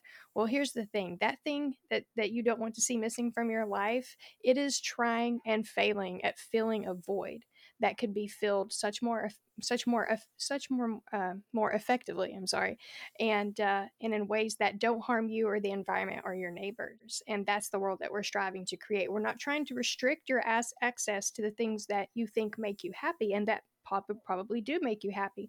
We're trying to help you understand that the system we live in now is inherently restrictive. You are restricted from Mm. out the gate. As soon as you're born, there's a bill for you being born. And when you die, there's a bill for you dying. Like there's Mhm. nothing free in this world as it stands right now. And that's what we've got to Mm. get past and hopefully help people to understand that that's what we're trying to do. We're not trying to take from them. We're trying to make sure Mhm. that there is something to have in the future. Yeah, and like I'll, I'll uh, counter that real quick. That Oh, okay. Yeah. the, the the moments and memories in our lives that are the most precious to us almost never cost a dollar. You know, Mm. it's you know maybe you have that nostalgic trip to Disney World as a kid, but I mean, how much more satisfaction and bliss did you find just playing in the backyard? You know, going into your own imagination, or playing with Legos or something. That those those were my you know moments of enjoyment. And you could say that costs some. So there's some money in there, but it's like you know spending time with your family, spending time with your loved ones, having sex, doing drugs. These things don't uh, cut that. Sorry. I I mean. Uh, the best moments yeah, in life don't cost a thing, right? That's the point. Yeah, that relationships them, are what bring us meaning. And you Mhm. know, people may think, "Well, but I love my Netflix." Think about those people who only have that though. Think about those really sad, lonely people with the RGB keyboards who I uh, that. only only have oh sorry Amanda uh, who only have media who only have video games who only have things that money can buy Yeah. and you look at somebody like Trump or Elon Musk do these people really seem happy to you they seem like they're addicted to drugs on Twitter um you know just unhappy complaining never satisfied it's never enough that it's a fucking cliche that money does not buy you happiness uh, yeah, that it's a money is a hygiene factor. If you don't have enough of it, you're gonna be fucking unhappy. But up to a certain point, when your basic needs are met, after you go over that, it doesn't really improve your quality of life, and that's not just you know what every mystic and person with common sense has said for all time. That's some pretty hard science. There's social science that we've been studying these things that ultimately a lot of all of the things, maybe not all of them, but most of the things that we are talking about are actually hello based in social science they are in Mhm. alignment with what the science and the, the peer-reviewed meticulous you know falsifiable uh, studies that people have been do- have been doing over the last hundred years you know between now and you know whenever the, the big hot thing was communism or whatever it is that people think that we're pushing we are talking about applying science to our system. We are talking about up, upgrading and updating our view of reality with what we can observe tangibly with what we can repeat tangibly, with all the experiments, with all the study, with all the academic work that is ignored every minute of every day to continue cr- punishing people for crimes and rewarding them for tasks, when we know these things, these these motivations that are the very primal that drive us, that we think that we think that these are what makes the world go round, when we actually study them in experiments and when we look at the volumes of data that we have, it contradicts every one of them. And all the fundamental gravities in our world are false. And our narratives are false. And our economics is not based in science. And our whole system is based upon a, a, a series of lies or half truths or, or un, untruths. And we are working, you know, to align ourselves with not just some, you know, moral um, imperative that we must, you know, protect the working class and that we must, you know, undo the evildoers. It, that's not really where we're coming from. We're coming from a very scientific place of being skeptical that all of us here didn't didn't get picked or didn't pick uh, mate pair off, you know, uh, with the ideology. You know, we're not we're not over here banging one book or one way of thinking. We are actually able to skeptically question our own thoughts and apply them to the rigors of science. I think Oh, that was no. God. Um, I think that was God uh, getting on to me for um, being, um, you know, a little too empirical and scientific. Sorry, Lord. I'll get back to uh, flagellating myself and uh, you know burning little candles and things like that for your uh, for your benefit. Well, I, I love that, and I'm actually gonna, and I, I think we'll we'll start to wrap this up here because this this has been an awesome conversation, and and I I really love all of your all of your insights, and and I want to let all of you know that I truly do believe that um, each of you are revolutionaries, and that we we are going to change the world. I, I truly believe that, Likewise. and it's thank you and i think it's hard because you know the questions that we've kind of been raising to today of just like whether we are free or not is it's it's so complex and and and obviously there's so many ways that we're we're not free to the way free in the way that we want to be and free in the way that we need to be and yet i still can't i still can't deny that it like i we can wake up each day with the mindset that we're going to change the world and if we do that enough times we will change it. Um, and so i want i want to leave our listeners um, if possible if god decides to bring marlo back um, i want to i want to leave our listeners with um, just kind of some some action items and some uh, maybe just some comfort and and uh, knowing that um, knowing some ways that that we can begin this change um, and amanda let's go ahead and start with you Awesome. Well, uh, I will refer to what I commonly do, and that is for you listeners to find the courage to look within. It's, it actually doesn't take that much. Um, it, it only requires a lot of courage when you start to live what you find inside. Um, but to look within and start questioning and be very objective and honest with yourself. Well, what is it about this moneyless society concept that makes you afraid to embrace it, that makes you afraid to speak on it?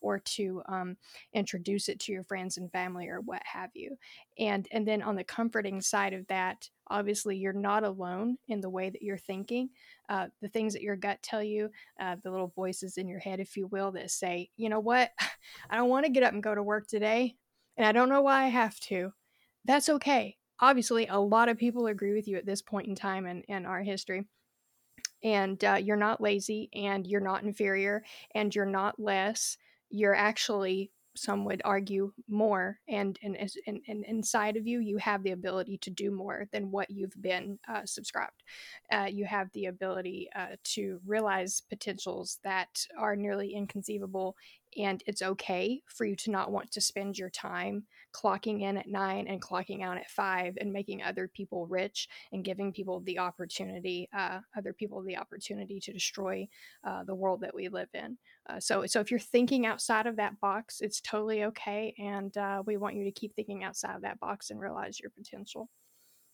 Hmm, thank you matt That's awesome. Um, yeah, I think that um, Amanda uh, is a great, uh, all great points, and I agree with everything.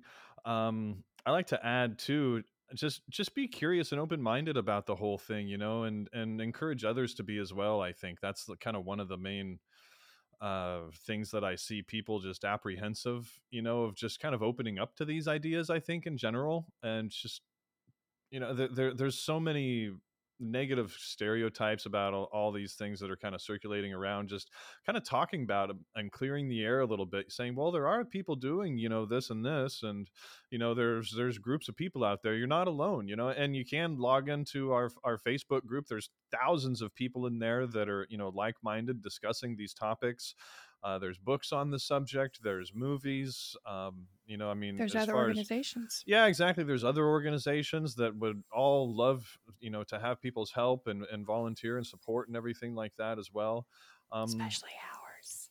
yeah and uh, and i mean there's no lack of things to do to you know to try to move in these directions is whether it be improving you know conditions within your community and and reaching out to your neighbors developing networks and relationships things like that you know trying to just create abundance in your own life and in your community. I mean essentially that's what a lot of this comes down to is is what we're trying to do is create abundance through these systems and our you know own homes and our communities and and and around us and a lot of that really just starts with reaching out to people developing relationships um and and talking about these ideas kind of throwing them around and and and talking about them like you know maybe maybe some of this is actually a possibility but you know at least kind of clearing the air and and i think that's a really good place to start with all this because you can't really do much uh, uh, without just even getting these ideas out there first and and 90% of the time a lot of the people just haven't even heard of a lot of these concepts or thought that these things are possible and and i think we really kind of are in the creating awareness stage a lot a lot of the time you know i mean it's nice to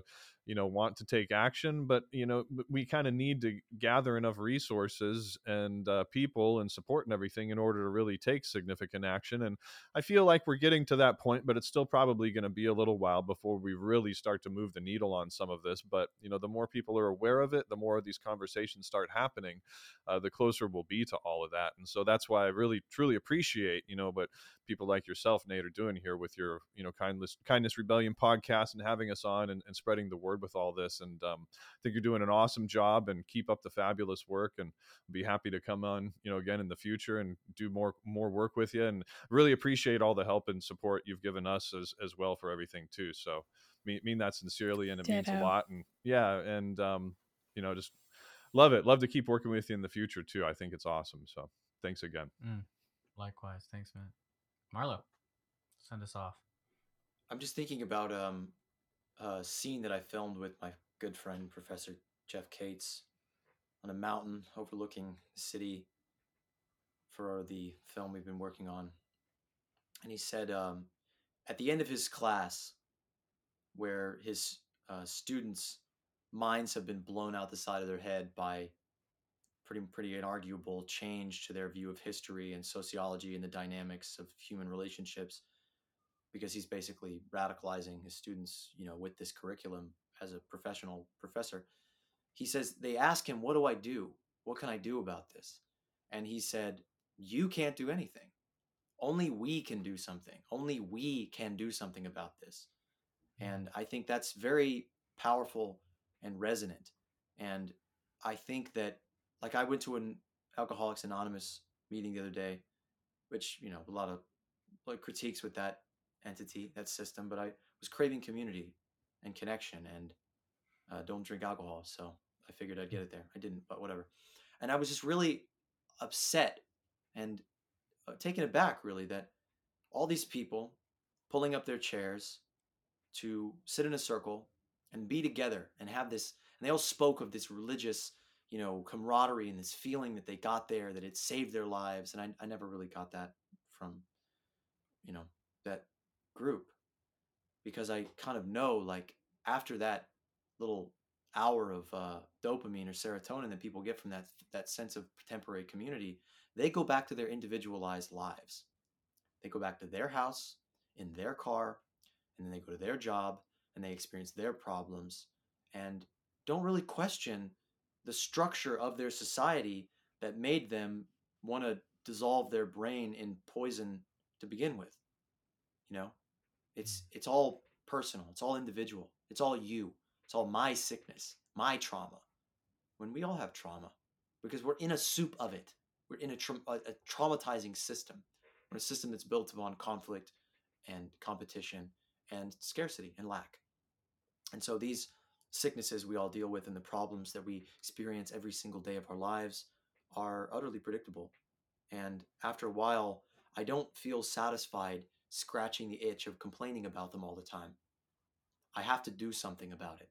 I have to think that that you know, as this beautiful Kris Kristofferson song, uh, "To Beat the Devil," says, you know, if you waste your time uh, talking to the people who don't listen to the things that you're saying, who do you think is going to care? That you that that you could die explaining that the things they complain about are things they can be changing. You know, and I think about that pretty much every day in some form. That the the things we bitch about, we can change. We can change them. We can create an alternative system. We can scratch our itch for community and sociality and connection that we seek in bars and clubs and social clubs and you know podcasts and Facebook groups and uh, social media and all these things that don't quite hit it by forming perma- permaculture, permanent culture, forming communities, forming collective enterprises where we come together and say, okay, being a person is too fucking hard for one person. It was never meant to be this way. The human being alone in nature is fucking preposterous. If there, if you if you see a human being wandering alone in nature, they're a killer. That's somebody who's been kicked out of society. Uh, that's not a human being. A human being is a collective enterprise. We are a social organism, like an ant. We're not like an ant. We're more than that. Not to say that ants aren't great and amazing, and that nature itself isn't this interconnected web of relationships. You know, there is no there is no sole being. There is no individual. Even you yourself are comprised of billions of microorganisms that make up your body. So you don't exist as an individual. And as long as you internalize all this and say, whoa, what can I do? You can't do shit. Sorry. And so we have to come together. And we can. And life gets way easier when we share the burden of being alive. And it stops being a burden to put food on the table. What a stupid thing that we've we've been human beings for like 300,000 years and many of us, most of us do not have it really figured out how to eat food. How to mm-hmm. just get like a the right nutrients in us, you know? And I'm I'm making a broad generalization because indigenous peoples have that shit way figured out. They're healthy. Mhm. They don't need to go to personal trainers and psychologists and philosophers and alcoholics anonymous meetings. They don't, you know, devolve into an addictive mass when they touch a poison because they have it figured out as we need to get it together. It's very simple. We need to collectivize. We need to work together. We need to stop thinking about ourselves and our little problems and our own little successes and our own little struggles and, and grow the fuck up and work together. Amen to Agreed. that. Thanks, everyone. This this has been an awesome conversation. I really appreciate all of your time. Yeah, thank you. Um, this will happen again. Appreciate you all, Thanks for having us We on. appreciate Nate. you, It's a Nate. pleasure. Keep doing what you're doing. of course. You're great, Nate. Keep it up, brother. Thanks. This is the end of our first season, and um, I just can't tell you how uh, grateful I am to all the guests that we've had. Incredible guests. I, I may have one more episode for you. One more extremely special, completely unexpected, will blow your mind. A mystery guest. Maybe I don't know. I, don't, I might sit on it. I might just sit on it.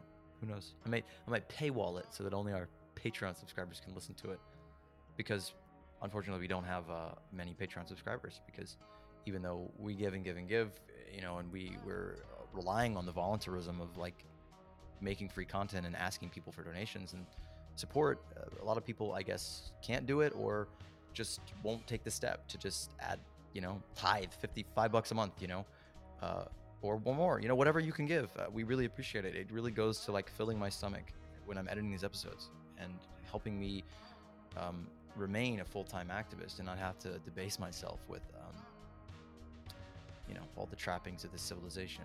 But all of us are working class activists. Uh, we're not we don't have george soros funding. This is all a labor of love. All of this has been done by a group of very small devoted people. And if you doubt that a group of a group like that can change the world don't because as margaret mead said that's all that ever has. Join us. Do the things. All right, I, I really gotta fucking go. Goodbye.